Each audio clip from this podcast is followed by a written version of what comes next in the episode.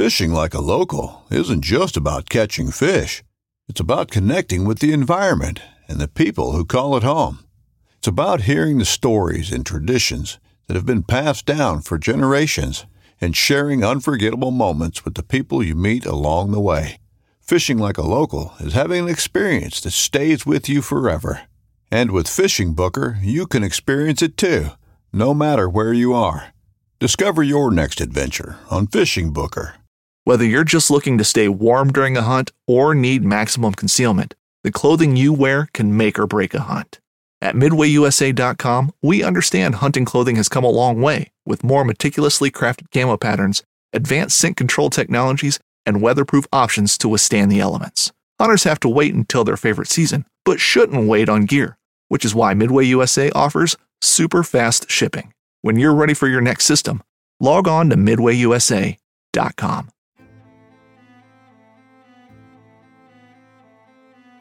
So there's a reason why I started Blood Origins. And that reason is simple. Is that I wanted to convey the truth about hunting. It brings awareness to to non-hunters that it's it's more than just killing animals. How do I start it? Brittany. My name My name. is- oh. Does my hair look okay? It's fantastic. My name is Mike Axelrod. Start again. Yeah, I hated it too. Braxton, you said something in the car to me. You said that you were living on borrowed time. Hmm. there's a perception around who hunters are, what we're supposed to be, and a a feminist that works for a non-profit that is a hunter that has only eaten wild game for the last 20 years is likely not the thing that people think about when it comes to a hunter.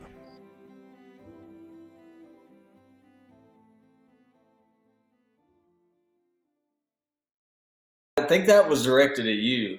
Oh, Uh, you know, I'll let you take that one. absolutely. I started recording already. Um, Wait, wait, wait. because wait, wait, wait. Are you asking why my thing says understanding astronaut? Yeah, you've got your your name is understanding astronaut. I did not do and that. I did Lakes is adventurous spokesperson. I just noticed that. I'm an adventurous spokesperson. Okay. You both just noticed that you just randomly wrote in some crazy titles for either both of you. Neither one of us did that. How's that? I do not believe either of you. Well, now he's Mr. Pickle, and that's not true. He, I did that. On, I did that on purpose to be ironic. I did not do the understanding astronaut thing before. I don't know why it said that.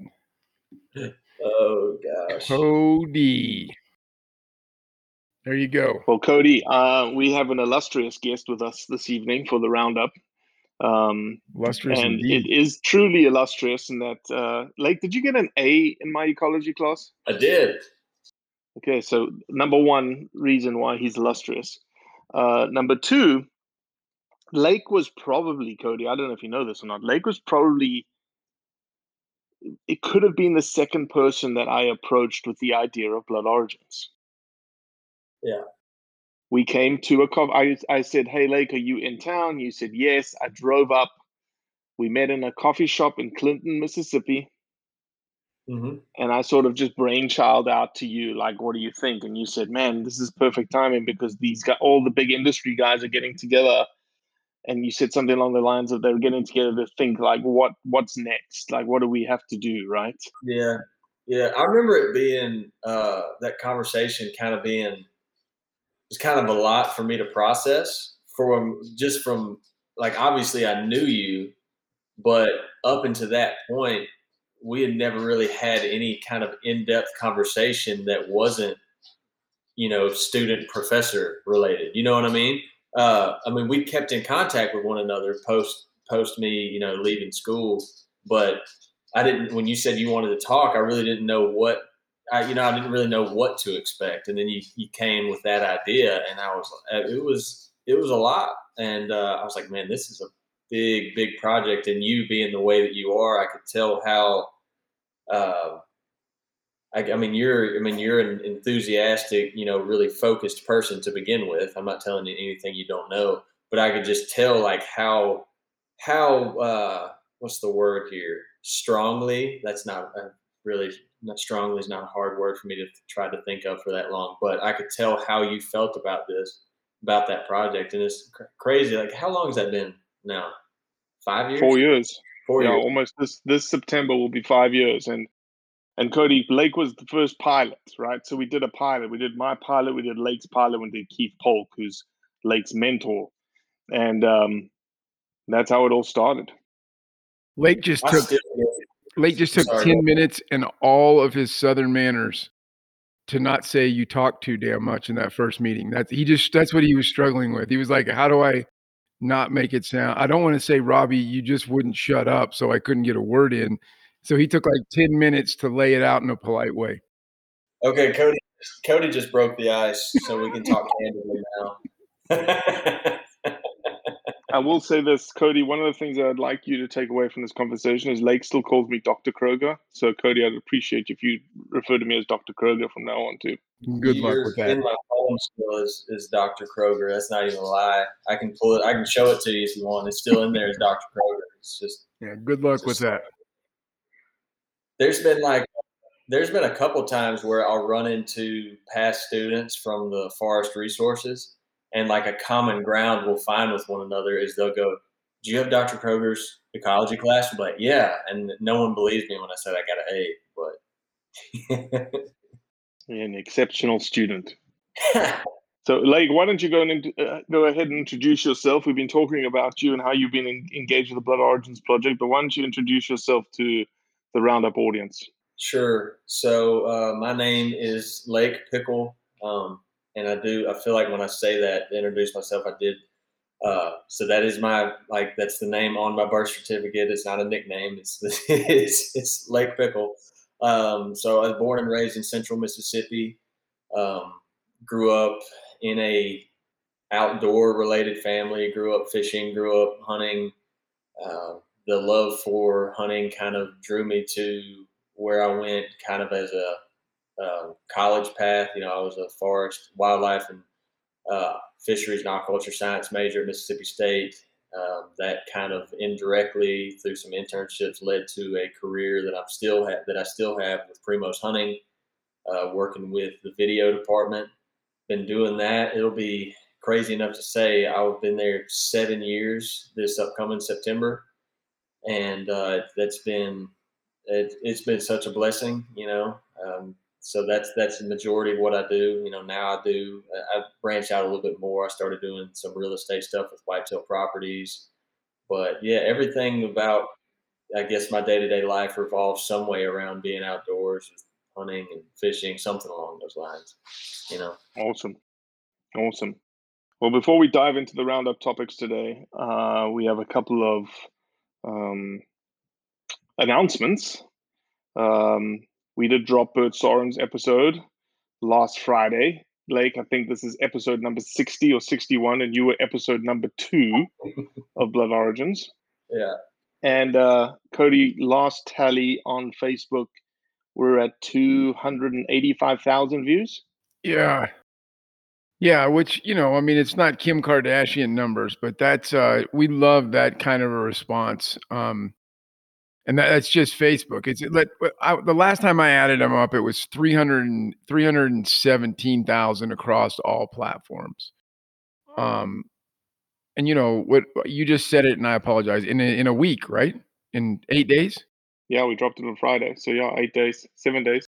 Yeah, a phenomenal episode. Um, all, all I, I, I think all of our episodes are great, but Bert's uh, uh, hit home, and uh, obviously he's developed a very passionate following of people, and that always helps when you're when the subject of your story has a, a good a good following of people that are passionate about the things that they do and say. It doesn't hurt that his company's motto is "It's in our blood" as well. That's a a cool aspect of it. But no, yeah, that's go check out the videos. Powerful, powerful stuff about kind of the, the multi generational thing of you know he's in that uh, he's in that gap where um, he's he's bringing his children into it while at the same time you know still uh there are three generations of them and it's a it's it's a cool cool story and and done very well and you know as the guy that sits and worries about views and downloads all day long, 300 plus thousand from a single episode in a week is makes me look good. I mean, it's all my doing basically. you got this guy because he was humble. I can see that. Right, right. Yeah, yeah. I brought the I brought the ego of the organization down a little bit.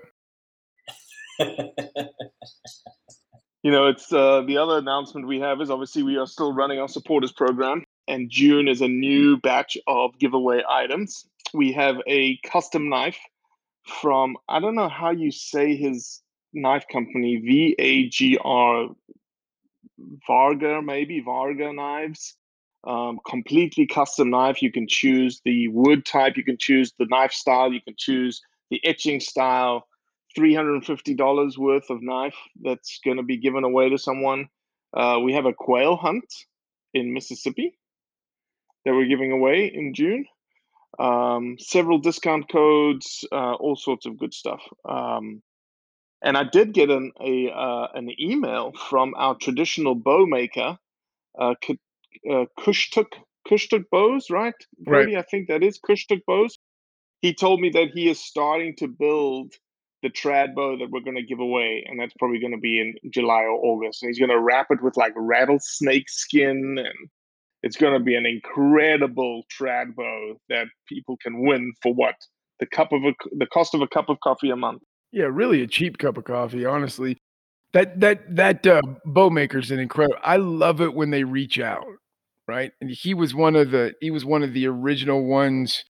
Um, one of the first ones since I've been involved that reached out to us and said, "Hey, I want to do something," as opposed to, you know, my job being kind of to initiate those conversations and keep those things and get those things going. I, I love it when they reach out. You you know that a mm-hmm. business is passionate when they reach out to you and say we want to do something. So all the business people out there listening to this, feel free to contact us first. It won't bother us at all. Well, and, and then I'll say this for y'all. It's got to be encouraging on y'all's end when y'all have people approaching you saying, "Hey, I like what you're doing. Let me let me give to this in this way." You know that that's, that's a telltale. It's a key indicator that you're doing something right. The you're, the heart of what you're doing is reaching other people when you start seeing that. Absolutely. Like you're a supporter, right? You've signed up, right? Have I? I don't know.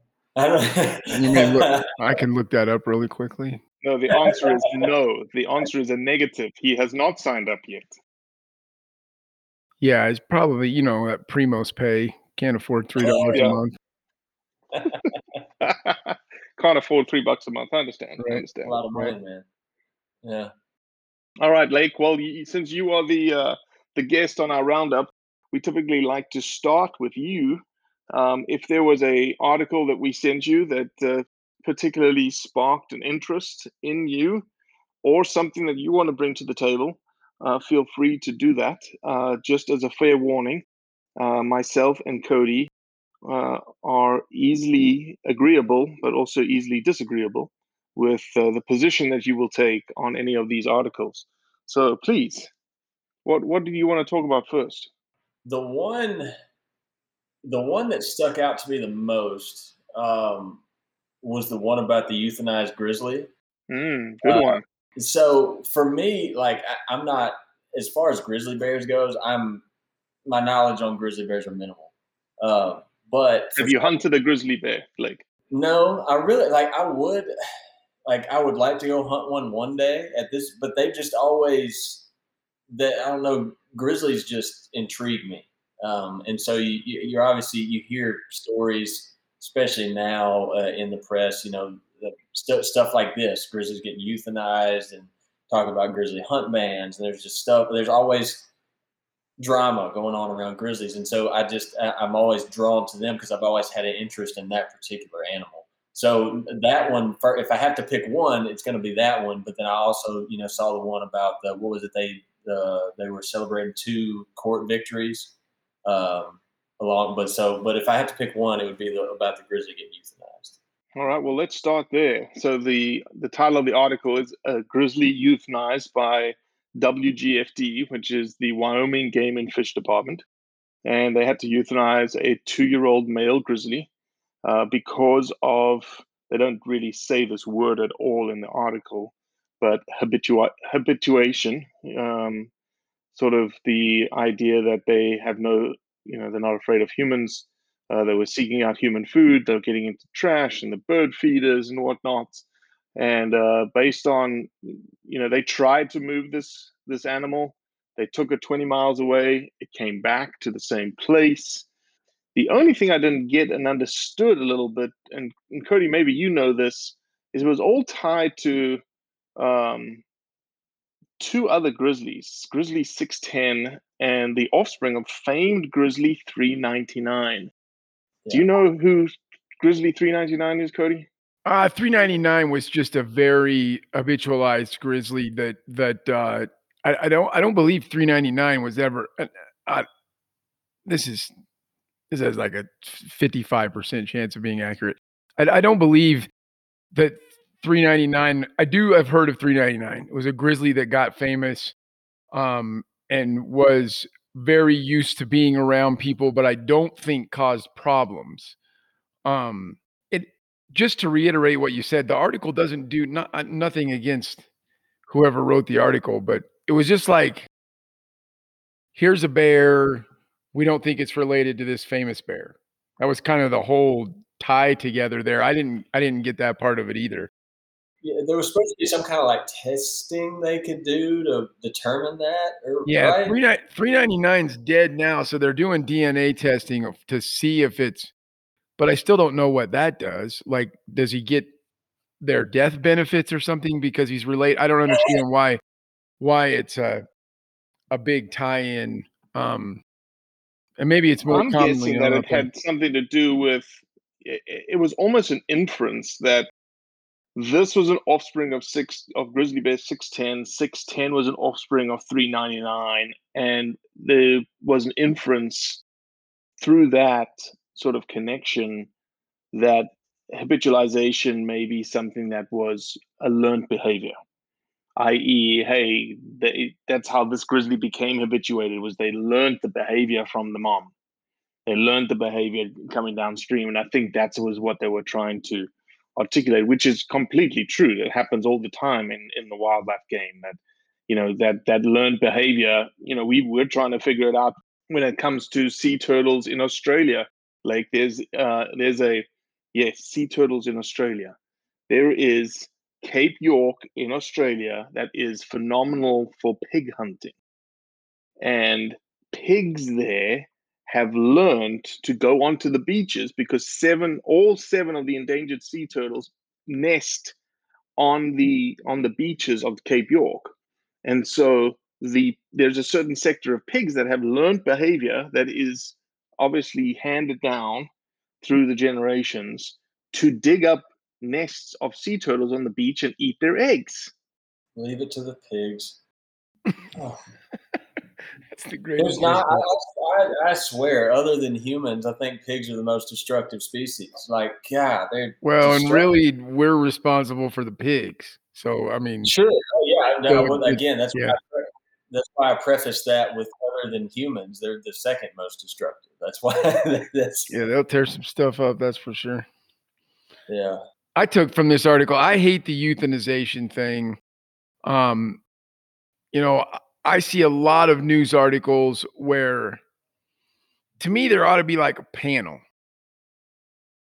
And if the human being goes where they shouldn't, or even goes to the bear's territory and gets eaten, like if I'm walking around in the back country in Yellowstone and I get eaten, I'm, I'm gonna have left in my will.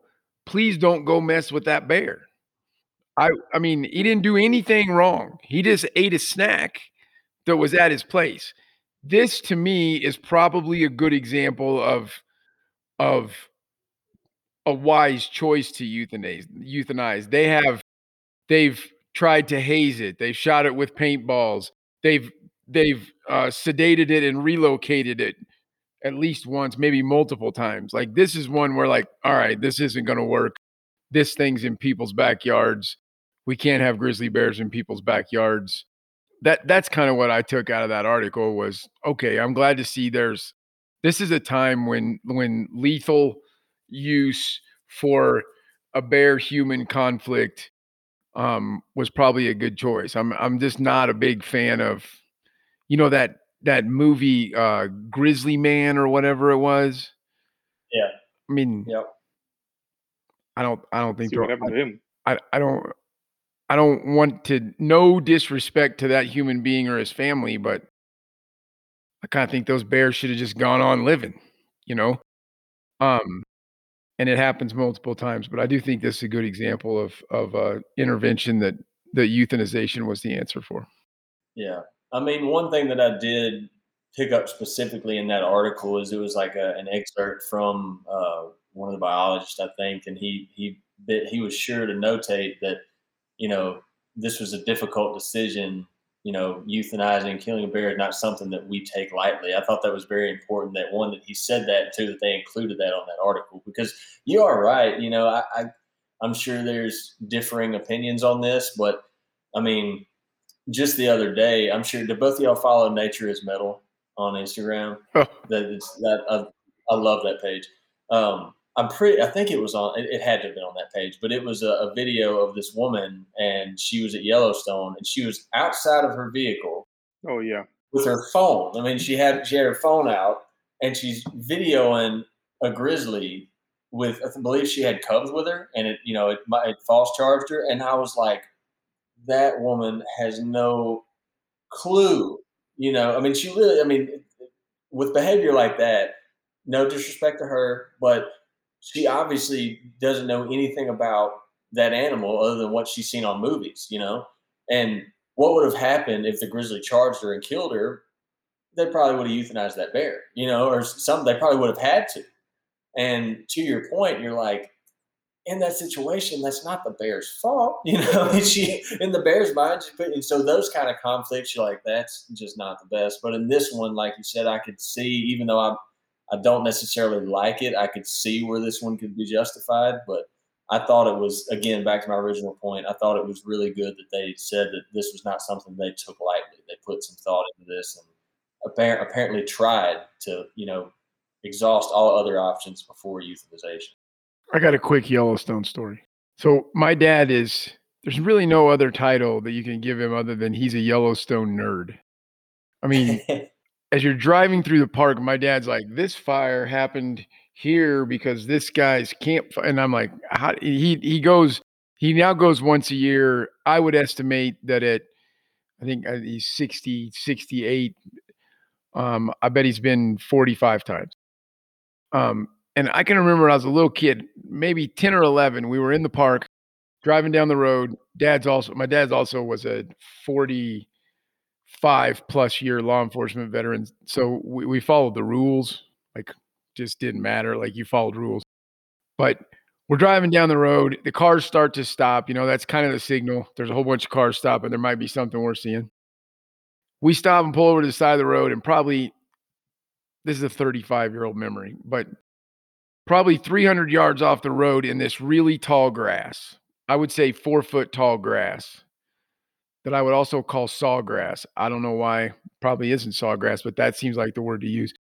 Was a was a huge bull moose standing like 300 yards off the road, and everyone else is walking through this grass.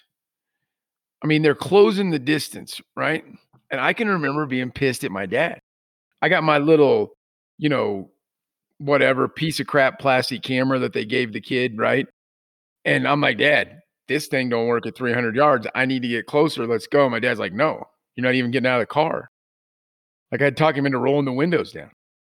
And I remember thinking he was an idiot that we were missing out on this experience. And I'm talking like a herd of like 60 people get halfway out there. They're like 150 yards from this bull moose that's just staring at them. And I'm talking an old, big Yellowstone beast. And mm-hmm. they get out there. I'm mad, pouting. I have my head down because I'm mad at my dad. And I hear a scream. And in between us and the herd of people, another one stood up out of this sawgrass, bigger, and started snorting at the people and the other one. And I could just, my dad didn't even say anything. He just turned and looked at me like, this is why I'm the old man and you're the stupid kid. And that's my, that's the thing that burned in my brain, you know, that stay in your car in Yellowstone. And sure as heck, if you decide to not do that and, and go out into the backcountry, which I've done, I've, I've I've I've walked all over Yellowstone. Um, but again, if a moose tramples me or a bear eats me, here's the recorded evidence. Please don't do anything to that animal because I walked into their house and they're the king. That's my Yellowstone story.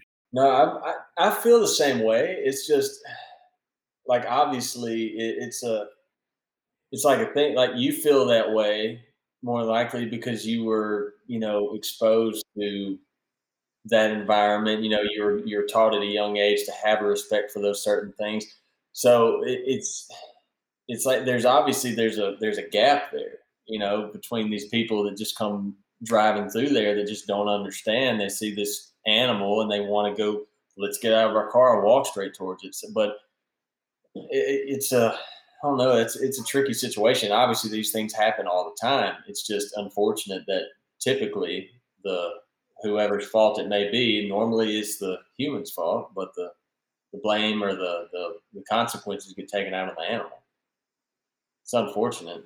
And obviously, we're remiss if we don't deal with the fact that I'm a firm believer that if human beings we're establishing we're, we're going to see more grizzly bear problems in in the northern rockies um, until until we reestablish a season and start to put fear back into them um, of of human beings with rifles um, and that's not some ploy that i want to go shoot a grizzly bear in montana. It's a it's we we there's a psychological aspect to it of if they're not scared of humans then they're not going to be scared of humans because they're bigger and badder than we are if we can't use a rifle on them um, so there's there's uh there's something to that and we're going to see a rise in it just like the california mountain lion attacks.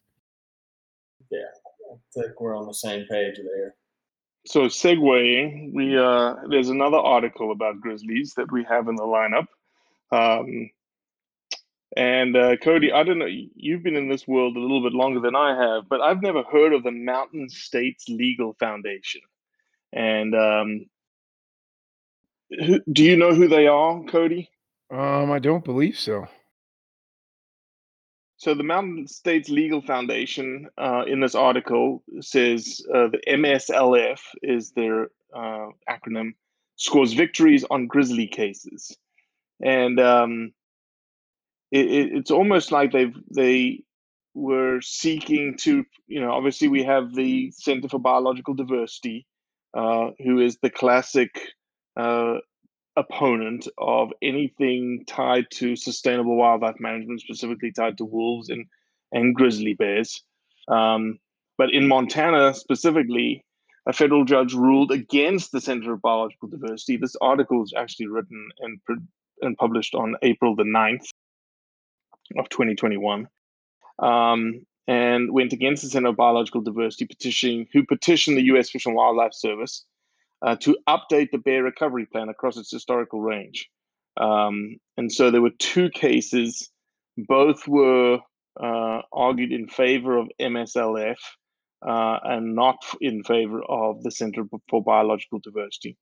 And so it was it's the sort of almost the classic scenario that um, I don't know. It, it, may be more and more this way, uh, especially in in sort of the the district courts like Montana, that they start seeing that hey man, you've got these species that are recovering, and we see that recovery on the landscape itself. Yeah, it's still. I looked at the staff of the Mountain States Legal Foundation, so I do know some of the know who some of those people are. Um, it's still some of this stuff still even if the argument goes the way I agree, I, I don't I really don't know why it, I don't know how to fix it either. But judges who went to law school shouldn't be making these decisions. That I mean it's it's people that got A's in Dr. Kroger's class maybe should be making these decisions, but a lot more so than a judge that went to to law school. And I, again, I'm telling you, I don't care which way they argue, even if they agree Now, w- what I do like is when the judge says, "Hey, the biologist said this is what should happen." That's what's going to happen. That's, in my opinion, what a judge should do with their authority, and hopefully, that's what that's kind of what it sounds like happened here a little bit. Um, that's the part of it that bugs me, though. You know, I'm I'm very much a liberty based person and a power of the people person, but the masses shouldn't be making scientific decisions about things, um, nor should judges who, you know, they, he may got an F in Dr. Kroger's class, and but so he became a judge, right?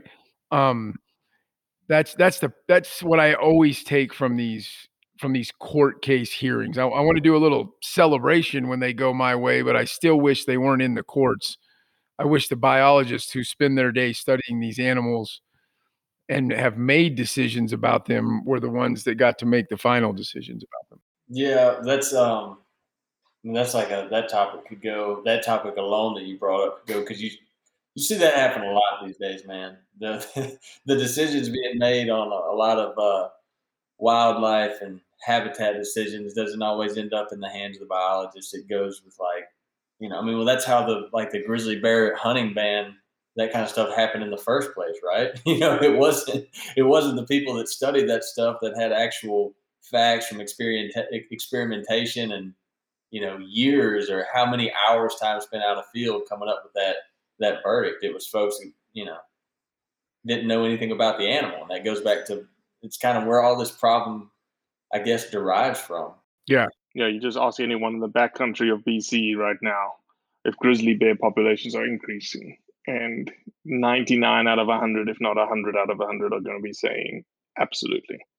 Meanwhile, there's active efforts to permanently eliminate grizzly bear hunting in BC. So, uh, how do we get out of? Is there? Are we ever going to get out of the cycle of constant lawsuits? CBD, HUSS, HUUS.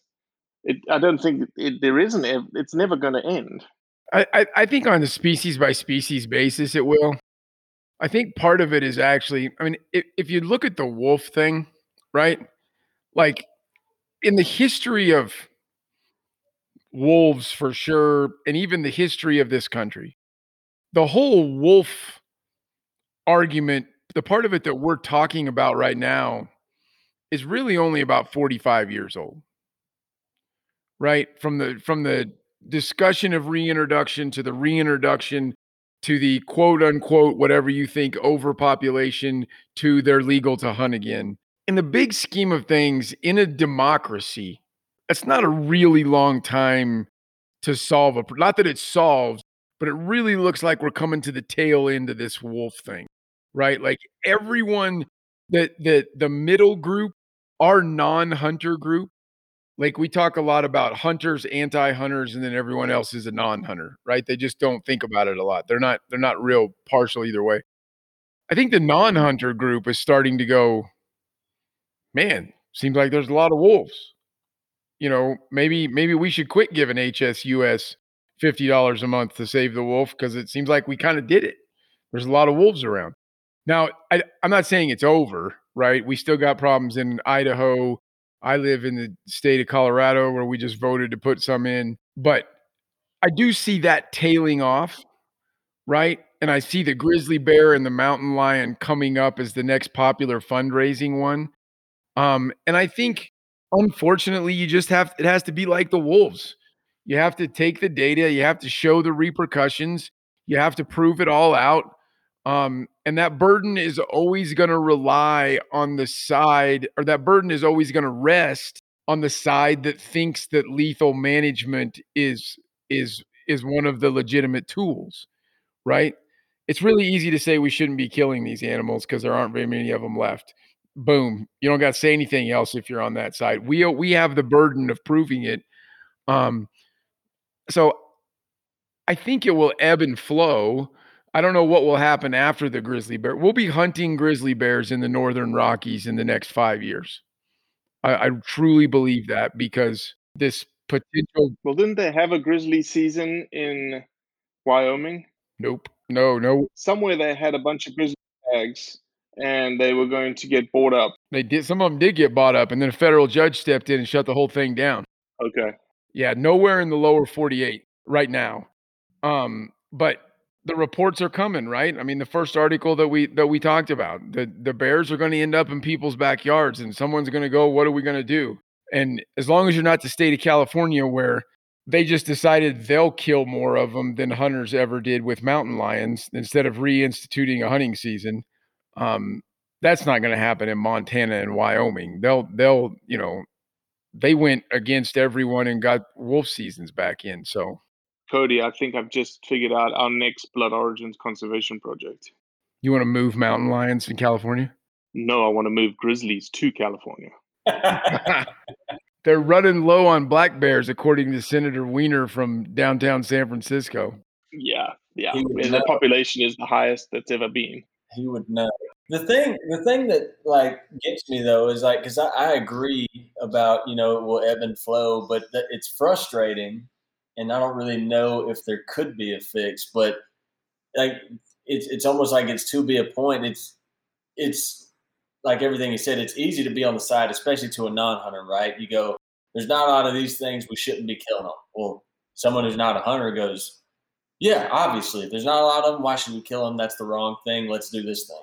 So, and when that happens, every time it has to get to a point where there's some kind of conflict. There's a human wildlife conflict, or the you know, there's like, well, now we don't have now this number of animals is getting low because this predator is killing so many of them because they're not in check anymore. It's like it has to get pushed to that point before they go, oh, you know what?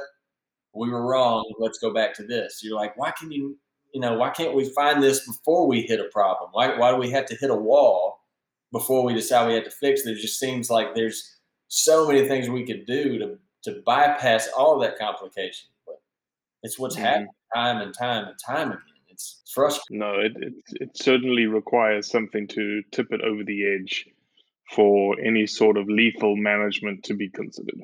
Well, it's like you said, there's gonna these bears are gonna end up in people's backyard. That's what's gonna happen and you know, like Lord, God forbid someone get killed, but I mean that's that's what could happen. I mean, they're these are grizzly bears we're talking about. You know, I mean they're they're grizzly bears. You don't have to you don't have to describe them as some kind of like big monster. That's what, that's what they are. But that's what they're supposed to be. You know, hundred percent. You also have the charismatic thing, and you have the marketing machine behind HSUS and PETA and Defenders of Wildlife because you know it, we we've seen the data on I don't want to get a dent in my car and I don't want to get my flowers eaten. So I'm okay with controlling white-tailed deer, right? Some it, it's 80 plus percent of the country is okay. Not supportive, they're just not against managing white-tailed deer herds with lethal methods. Um, but then just randomly we pick out these other animals, and that's done by HSUS and Defenders of Wildlife and those groups realizing how much fundraising they can do. They'll make an animal. I mean, all you see is cute little wolf pups howling and wrestling with each other on their website, right? You know, if I'm going to save those two wolf pups, I'll give you 20 bucks. I mean, right? That that it's it and that's that's what does it is the incredible marketing and fundraising machines behind them. Um, and I mean, I've seen that data. It's hundred million plus dollars HSUS raised on the wolf, and somewhere between 17 and 18 million of it actually went into wolf related projects.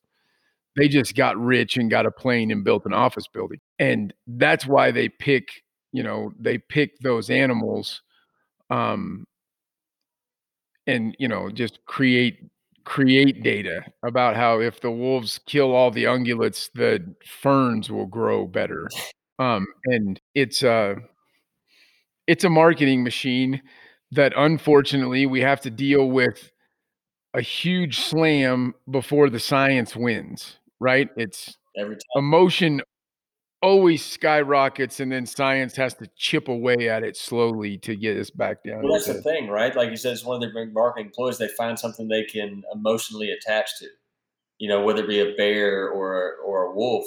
It's it's always that's the thing. They figure out a way to get you emotionally invested in this animal. Like if I show, like I mean, it's a wolf, you know, a wolf puppy. Of course, it's cute. It's a puppy, you know.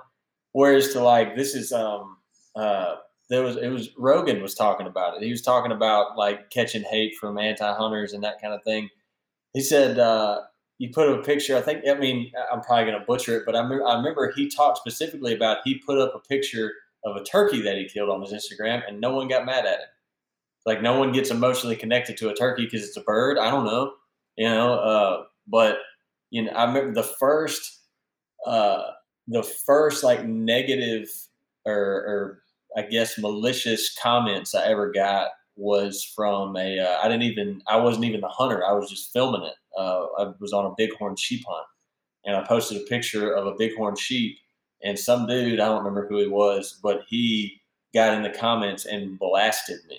You know, because there's a bighorn sheep. You know, and he thinks that you know there's not a lot of them, and we're killing the sheep, and we're going to kill all the sheep. Doesn't doesn't know the story behind this herd of sheep and the Ranching for Wildlife program and all the conservation funds that went into that particular herd that we were hunting. He doesn't know anything about that. He just knows we killed a sheep and we're the bad guys. Yeah, but Lake, nobody knows that. What you just articulated, everything you just said, nobody has ever dis- discussed it. Nobody's ever decided to talk about it. Nobody's decided, well, this is something that we should be showing as a hunting community.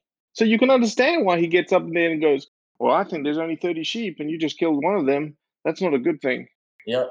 And I've even, you know, uh, and part of this I, I credit to to people like you and knowing you. Uh, growing up, again, growing up in Central Mississippi, you grow up invested.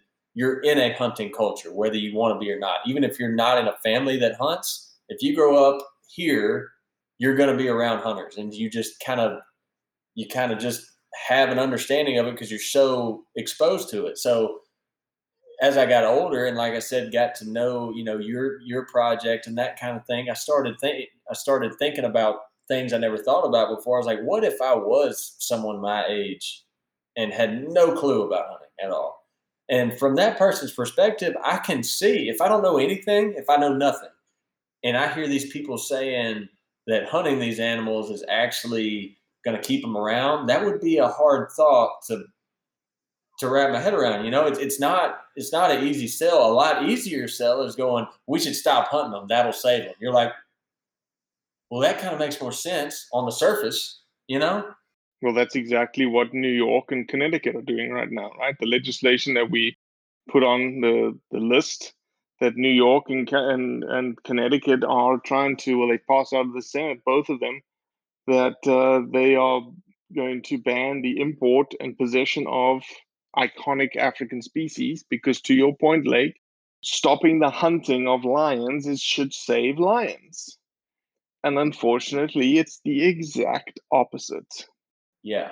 Yeah. Uh, uh, and again, like how it's like how how long will that go on? I, get, I mean, like what do you, what do you do to to fix that? Obviously, we're not making positive enough strides, or you wouldn't have stuff like that happening. Because, in, in your opinion, you know, you don't it, it's there's it to us it's a messaging thing obviously we're going to speak from a blood origins perspective it's a messaging thing that we're doing all the time right now sure but to our last talking head and i got fairly pissed off about it we don't we actually do not show the consequence of these actions for instance there's places in africa where hunting has stopped but nobody has gone in there to say look this is what's happened. Unfortunately, you would need a baseline, right? You would need to say this is what it was like. Now, without hunting, this is what it is like. Uh, but those are what that's. I'm convicted. Cody's convicted. That's the one thing I really want to show. I want to show a place that was hunted, and show the wildlife, show the people, show everything about the place. And then, unfortunately, I think we need a place where hunting has dis- has been taken away from that same place and show the impact. But that ties that ties back into what Lake was saying earlier. We can show you the proof in a positive way right now. I mean, we can show you literally dozens of species mm-hmm. that were on the brink, recovery efforts, including hunting based management for them, you know, I mean, look at the white-tailed deer, right? Look what hunters have done for white-tailed deer, for wild turkeys, for so many populations. You can do it in Africa as well. I mean, South Africa is like like chasing North America for look what organized hunting can do for animal populations. We can show them that. But you're right, Robbie, that we're gonna have to show them something horrific. Like the, the only thing that's gonna sink in is here's country A where there is hunting and there's animals, and then we stop the hunting, and two years later, here's the negative effects of that. That's we're gonna have to make it horrific and live through live through that. And the shittiest thing is um, American legislators in New York and Connecticut are going to start the snowball down the hill of of ruining those those programs and that conservation effort and that economic stimulus for those countries and we got to stick our nose in it over there um yeah, and I don't know. I feel like I'd get on a soapbox. I'll stop. Well, it's not a soapbox. It goes back to. I mean, it, it's it's the same premise to what we were just talking about. It it gets to a point. Every time you have these kind, of, it gets to a point where you're like, "There's a problem, and now we have to fix it." What's the fix? We go we go back to what we knew the fix was in the first place, because the science shows that this stuff works. You know, and it's. I can see where it's frustrating. Well, it is frustrating, but because you sometimes think you're on an island but I will say this, and one of the things that I, sh- I shared with you is a, a, video done by The Economist.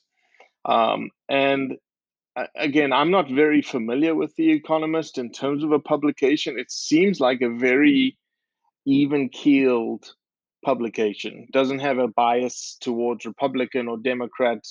Cody, do you know about whether they are or are not?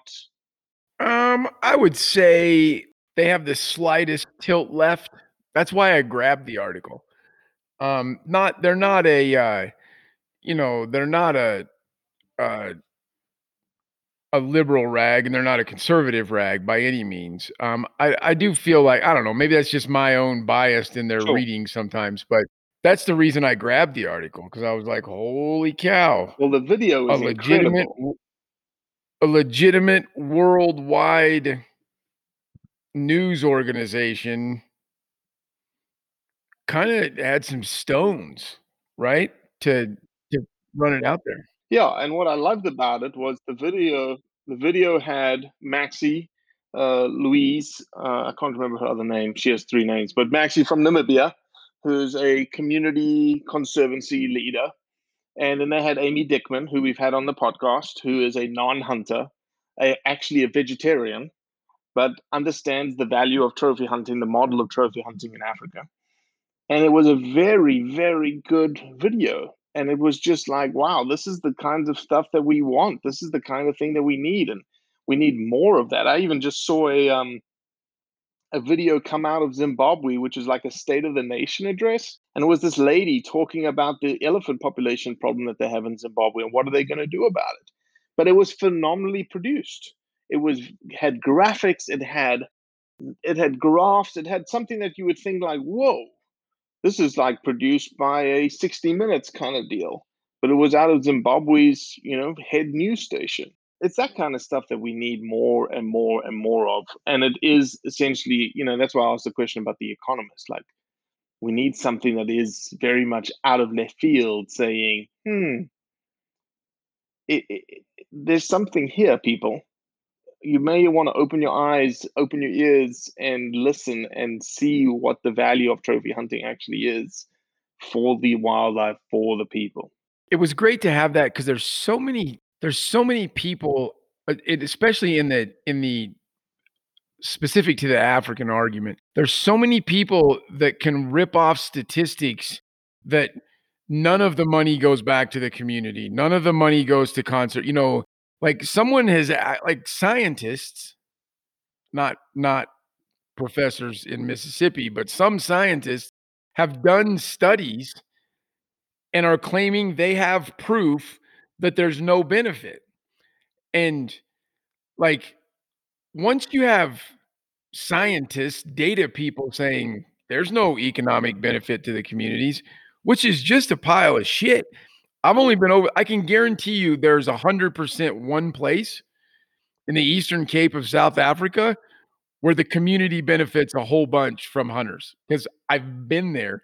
I've seen the actual benefit happen, and now I know of you know, many more over the last year. By the way, we sh- that should have been a thing.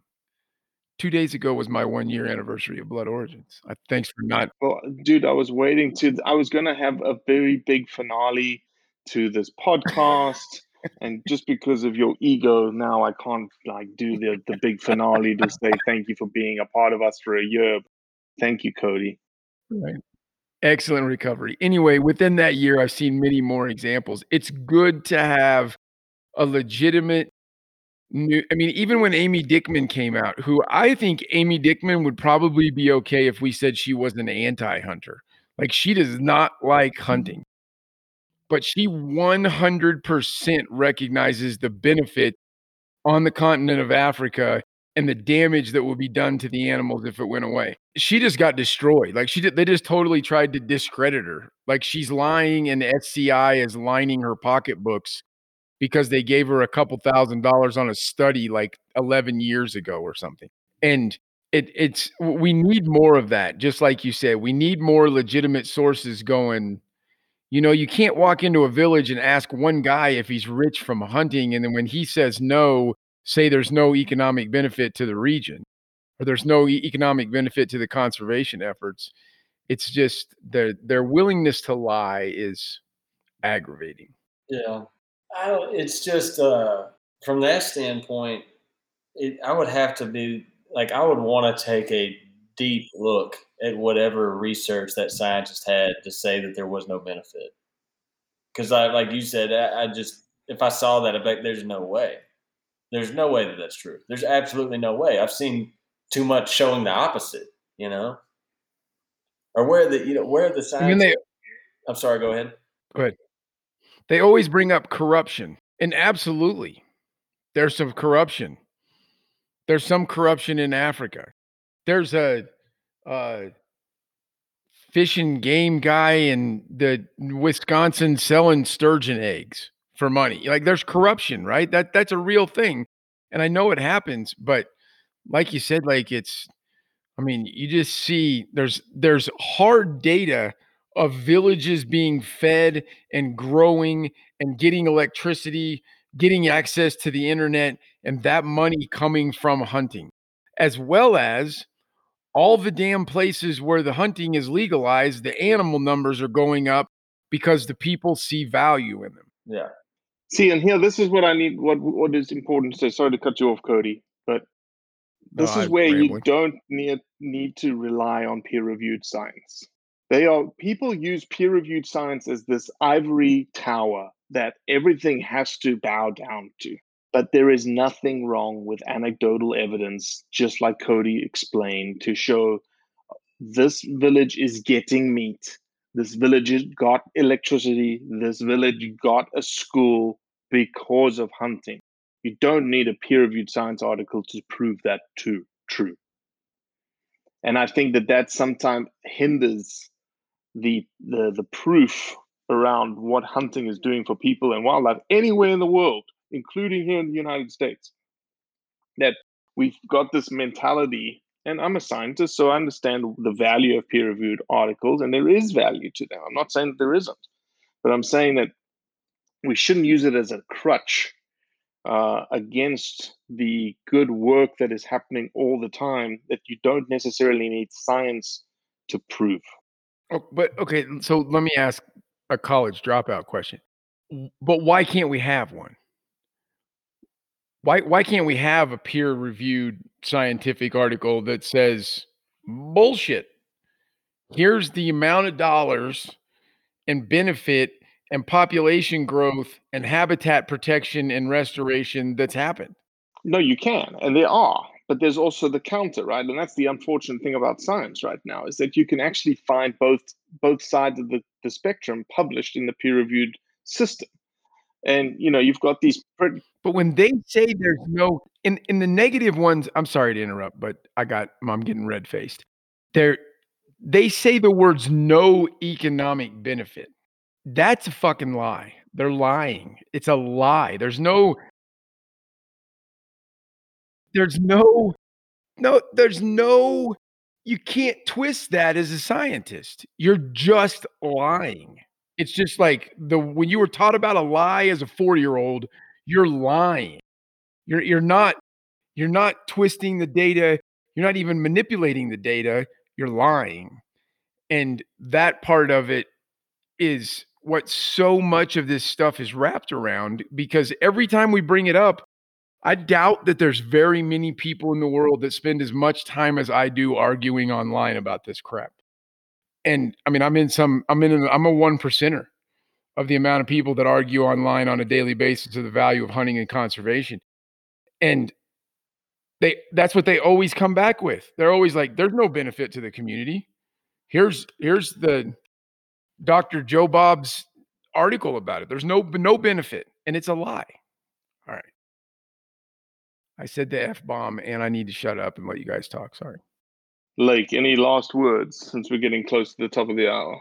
Oh man. Um, yeah, I mean, I, I guess my closing thoughts ex- on that exactly is, you know, coming on it being a lie. It would be one of those things where, like, if they came out with something and it was actually like the the people against it trying to stop the hunting, if they came out with something and it was a legitimate argument, you know, like if they came out with with this statement and they were like, "Oh crap, they caught us," you know, we, we they, they they finally got us a good argument. They got us, but you hear you hear something like that, and you're just it it's you.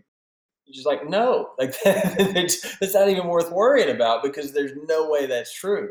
You know what I mean? Like that, it's aggravating that they would say that because you're like, well, that's kind of frustrating because there's Yeah. some people that don't know any better that are probably going to buy into that. But for someone that doesn't even know that much about it, especially as far as like the hunting going on in Africa. I'm no expert on that, but I know enough to know that saying there's no benefit is, is a complete pile of crock. You know, I'm like, it's, eh, it's just not worth worrying about. That's right. And you also learned in your applied aquatic and terrestrial ecology class that elephants are either left-handed and right or right-handed, right? Yeah, and if you see one by itself, it's a male, and if you see group, it's going to be a female because a female will never be by itself. See, I love it, Lake. You you Hey, took what I what I taught and you buried it into the back of your brain. That's actually the interview. That's actually the interview question at Primos that got him the job. It is, yeah. Probably so. Probably so. the right-handed, left-handed elephant thing. well, uh, from a from my perspective, wrapping up the podcast, I do want to say happy anniversary to Cody. Thank you for being a part of our Blood Origins lives for a year. Um, you have just come on the scene from a podcast perspective starting in December, but Joe, Cody joined the Blood Origins family about a year ago, and we realized that we have not done a podcast purely about you, Cody. So there is a purely about Cody Heichschmidt podcast coming in June that um, tell your wife to prepare. four and a half minutes long. Yeah, you tell your wife to prepare. You're gonna get like love letters sent to you, you know, via mail and stuff like that, email and stuff like that. Right. Right. Are you actually going with the picture that you told me you're going with? Oh, absolutely. Like Cody sent me a high school, his high school senior picture, where he's not just holding one football, he's holding a football and a basketball in either hand. Knowing, showing that it, it really what he's doing is it's a sim, it's a symbology of how big a set of balls Cody has. I was going to take that a completely different direction, you know. Well, which direction were you going to take it? I'd love to hear that. I was going to, you know, I mean, I just, the man's a good ball handler. That's all. I mean, you know, that's what that tells me. You know. Yeah. Well, no, like- there just wasn't much competition. Well, like we appreciate you. Thank you for believing in Blood Origins way back in the day, my friend. And um, yeah, so good to see you. So good to catch up with you. And uh, we'll do it again. Absolutely. Look, man, it's uh, it's it's a pleasure um, to do this. To hop on, I'm, I'm honored y'all to ask me. Uh, you're gonna have to come back on the Primos podcast soon. Shoot, Cody can come too, which Cody would probably have to come digitally. Okay, never mind. You say Cody, there's no way that you can. There's no way. But uh, but yeah, no, I, that man, like we talked, that's been five years ago. I, I still to this day like I'll get an inbox from somebody from Maryland and they'll be saying something about that episode we filmed years That's ago. awesome. So it, it's it's been it's encouraging, and I'm proud of what you are doing. So thank you, and thank you for having me on. Thanks, man. Well, that's it for today. I appreciate you listening, as always. Leave a review, share it with your friends, and most importantly, do what's right to convey the truth around hunting. A life that has the stories to back it. A life to be proud of. It's a Winchester life. Yeah, baby. Six eight Western. Oh, mule deer, baby, right there. Tune in every Tuesday at 7 p.m. Eastern on Waypoint TV.